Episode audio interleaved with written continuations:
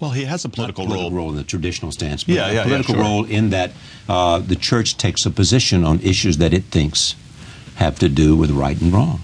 Sure. And he, he comes here in a political sense because of his pastoral role. He is the leader of 1.3 billion Catholics, and he's also a head of state. Um, and the church makes truth claims that are per se public claims, so they ought, ought to be part of the public discourse. Um, is he going to make specific public policy recommendations? No, of course he's not. Um, that's not his role, and he's been clear about that. But the themes that he's going to bring to Congress are the themes that he first outlined this morning at the White House. It's uh, it's immigration, it's uh, economics, it is um, uh, building community and solidarity, and those are the things that he has returned to time and time and time again. You know, he's almost put people like me out of business because he actually You're tells you American Magazine. Yes. he tells you exactly what he's doing, and then he tells you why he's done it. Uh, there's not a lot of guesswork here. So we don't need you to analyze what he's doing because he tells you. Exactly. You know. How is he different, though, in, in the Pope that he has become from that first interview? The very first interview he did was with American Magazine, correct? Yeah. How is he different from the man you saw in that interview?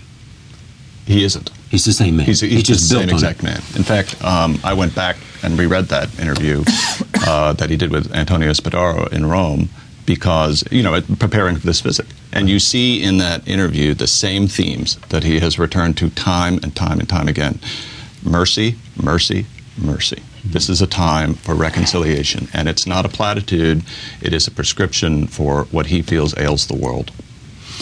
Um, how does he want to change the church?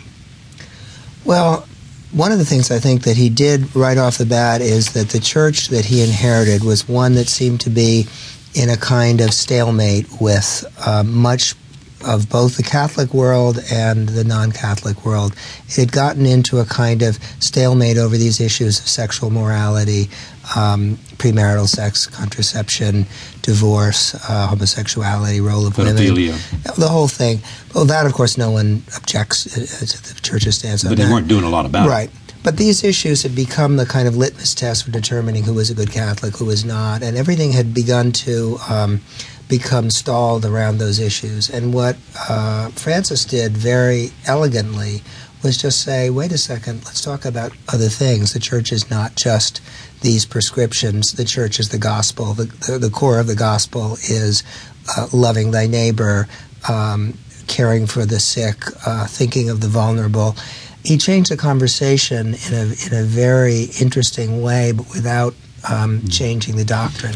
I mean, he clearly, the reality is that he has become uh, a player in terms of big international issues. I think migration or refugees, the most recent.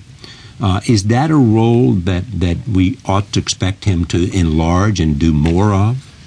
Well, in fairness, the church has had a key role in that, not just under Francis, but Right. for some time. Uh, the church has been one of the only voices in Europe that has been consistently uh, supportive of recent immigration to Europe and stood up for that at a time in which it's very politically unpopular to do so. So he's building on um, on that. But obviously, this migration crisis in Europe is is of biblical proportions, and the church uh, invariably is going to have uh, a role in that. The the problem of reconciling Europe to a period of significant demographic change is going to be a, a big epical change, and the church has, in a way, some of the cultural instruments to help Europe make that transition that it's having difficulty doing on other on other grounds. Here's what surprises me, uh, Monsignor. The idea that because I was at the conclave and you and I were together at that time, you know, he was. I, I was surprised when he was selected because no one was coming up to me saying, "I know it's going to be, it's going to be, it's going to be him." They didn't say that. He was among a list of people, but he wasn't even the front runner. Yet, in retrospect, because he had been number two when Benedict was selected, we should have expected him to be a front runner. was there more to it than that in terms of his selection? Had the church come to a point where it said, "We need a fresh wind in here"? I think that's true, Charlie. Um, fascinating. I've, I've spoken to a number of cardinals. Obviously, they can't tell us what went on in the conclave. But he was such a surprise choice.